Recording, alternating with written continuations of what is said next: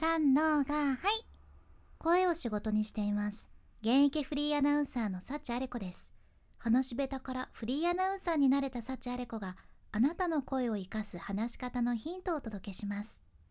声を仕事にするラジオ、1年間の無料メール講座、池早メルマガの提供でお送りします。今日は NFT で稼ぐ3つの方法についてお伝えします。私、幸あれ子は時々海外の最新情報を翻訳して簡単にまとめてツイートをしています。で、今回もね、ツイートを深掘りしていくんですが、今日ご紹介するのはアメリカのマーケティング会社レイズメディアの CEO でいらっしゃるケビン・レイズさんからの情報ですね。なんかこう NFT って最近よく聞くじゃないですか。もしかしたら初めて聞くっていう人もおるかもしれんちゃけどね。でも今有名人から一流企業まで誰もがその自分たちの NFT を立ち上げようとされていて、大注目のものじゃね。で、これからもっと私たちの生活に浸透してくると思うけん、知っておいて損はないと思います。でね、まずね、先にお伝えすると、私自身が NFT にそんなに詳しいわけじゃないっちゃね今少しずつ勉強中というところで、どっちかというと勉強し始めたばっかりっていうところです。やけん今日は一緒に今聞いてくださっているあなたと私も学んでいけたらいいなと思っています。まずね、そもそも NFT とは何ぞやっていうところを簡単に説明すると、代替不可能なトークン、つまりね、交換できないトークンのことなんですね。あ、なるほどねってなった私はならんやったですいや、トークンって何なんっていうところですよね。トークン、佐藤くん、伊藤くん、トークンみたいなそういうね感じの名前ではなく、英語のトークンっていうところでいろいろ意味があるっちゃ。商品との引換券とかね、印とか象徴とかそういう意味合いもあるんやけど、トークンというのはとりあえず仮想通貨って思ってていいみたいですね。いろんなニュアンスが含まれるみたいですが、私はねざっくりと捉えたい方なんで、仮想通貨と思っておきましょうやけん、とにかく NFT はね、交換できないやつって思ってくださいとにかく交換できないやつ、めっちゃ価値あるからこそ交換できないやつということです。で、この NFT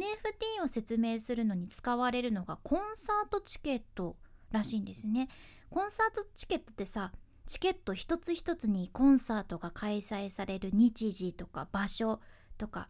席の位置とかね、購入者の名前とか細かい情報がいろいろ含まれとるやん。やけん A さんが持ってるチケットは B さんが持ってるチケットとは全然違うもので、交換するとさ、その行く日時とか席の位置とかが変わってしまうわけなんですね。A さんがさ、コンサート初日のもう最高の最前列のチケットを持っとるとして、 B さんが、コンサート2日目の一番アーティストから遠い後ろの席のチケットを持っとったらさ、これどうやっても価値が違いますよねもう言うなら A さんは最高の席で B さんはちょっとね、残念だなっていう席なわけですよ。こんな感じで同じものとして交換することができないので、これも NFT 交換できないやつということができますね。で、逆に交換できるものとして代表的なのは円とかの通貨が挙げられるそうです。 A さんが持っとる100円玉は B さんが持っとる100円玉と交換しても何も変わらんちゃね。だって100円玉って一緒ですよね、全部同じものとして交換することができるけん、これは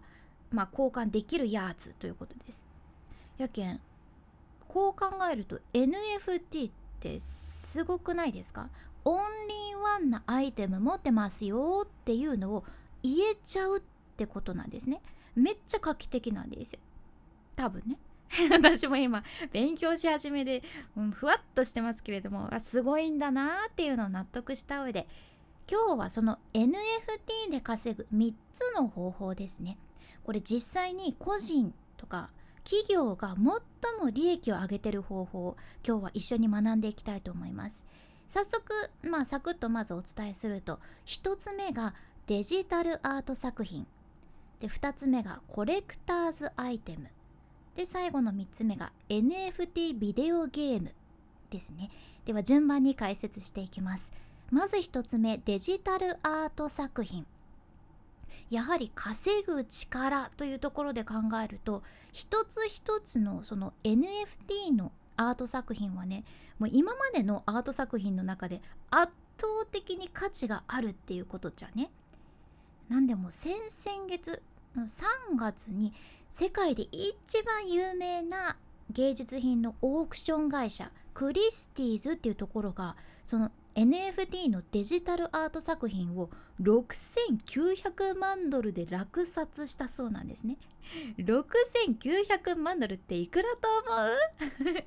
これですね、およそ75億円。やばくないですか？もう、いや、うまい棒何本買えるんですかって何本どころじゃないですけれども、すごいですよね。もう NFT はなんというか、その君のハートにレボリューションみたいなぐらい、そのアートの世界に革命をもたらすって考えられとるらしいじゃんね。で、なんでかっていうと、その6900万ドルのアート作品を作った方って最近までね、全く無名のアーティストやったらしいんですよ。これ夢がありますよね。やけん、もしね、すごく注目されてるバンクシーとかがさ、作品をオークションに出したら、もう値段がってうまい棒どころじゃないのは想像つきますよね。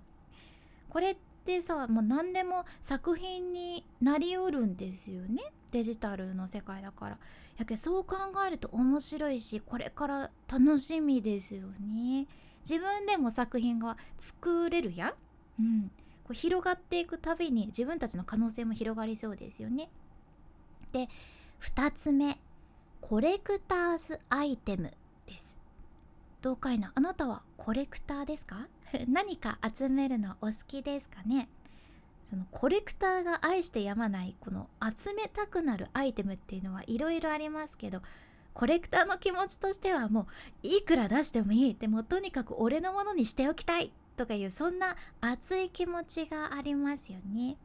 で、実はこの NFT の技術があることで、このコレクターズアイテムをデジタル単位にするのも自然な流れとして今起きてるそうなんですよ。例えばね、トレーディングカード。あなたは何かカード集めたことありますか？私、サチアレコはね、ポケモンカードかな、小学生の頃何枚か持ってましたね。ゼニガメとかリザードンとかめっちゃ昔のやつですけど、そういうのもありましたね。なんかそういうトレーディングカードみたいな物理的なグッズ、コレクターが好きそうなアイテムを販売しているブランドはね、同じものをデジタル形式で販売することができるじゃん。その NFT はオンリーワンなことも証明することが可能だし、希少性があるけんこそ、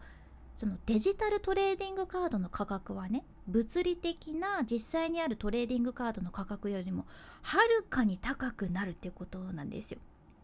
価値があるからです。で、今のところ NFT のコレクターズアイテムの中で一番人気があるのがスポーツカードらしいんですね。その NBA も NFT カードコレクションスタートしてるらしいんですよ。これはファンはそりゃ買うよなっていう感じですけど、どんなものでも NFT にできるからこそ、これからどんどん増えそうですよね。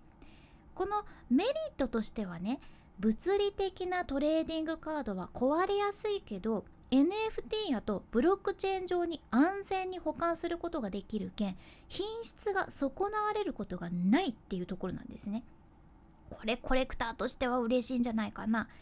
その自分が大切にコレクションしとるアイテムをさ、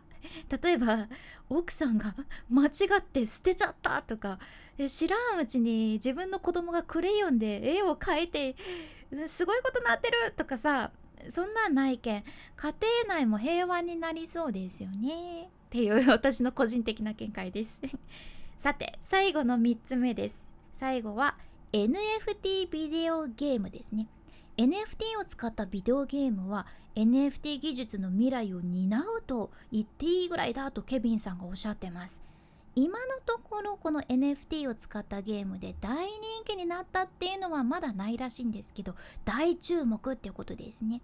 ゲーマーは仮想アイテムにもう大金を費やすことで知られてるそうで、もしね大手のゲーム会社がそのゲームの中のアイテムを NFT として販売することがあったら、ゲームとブロックチェーンの両方のシステムへの影響力は半端ないっていうことなんですね。でしかも NFT のゲーム開発者はすんごいやる気のある NFT のクリエイターでもあるからこそ、 NFT の技術がゲームの開発とともにどんどん推し進められるっていうことも結構推測されてるそうなんですね。なんかゲームの業界ってお金のかけ方が違うけんさ、まあ、確かにかなりビジネスチャンスっていう感じがしますよね。はい、今回の学びとしては NFT で稼ぐ3つの方法。1つ目デジタルアート作品、2つ目コレクターズアイテム、そして3つ目 NFT ビデオゲームということでした。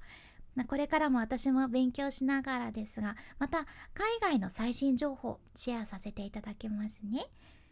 今回の内容と合わせて聞きたい回を今日も概要欄に一つ入れています。今日は最新の海外ビジネスアイデア7選という回ですね。こちらもあなたのビジネスに役立つ海外の情報をシェアしとるけん、ぜひ合わせてお聞きください。さらに池早さんの無料メルマガのリンクも概要欄に入れています。仮想通貨 NFT といえば池早さんですよねそんな池早さんから学ぶビジネススキルを身につけるためのメール講座が無料です。もうずっと無料です。メルマガなんやけど私もいつも楽しみながら勉強しています。ぜひまだ無料のメルマガ読んでないぞっていう人は概要欄からサクッとお気軽にチェックしてみてください。君に幸あれ。ではまた。博多弁の幸あれ子でした。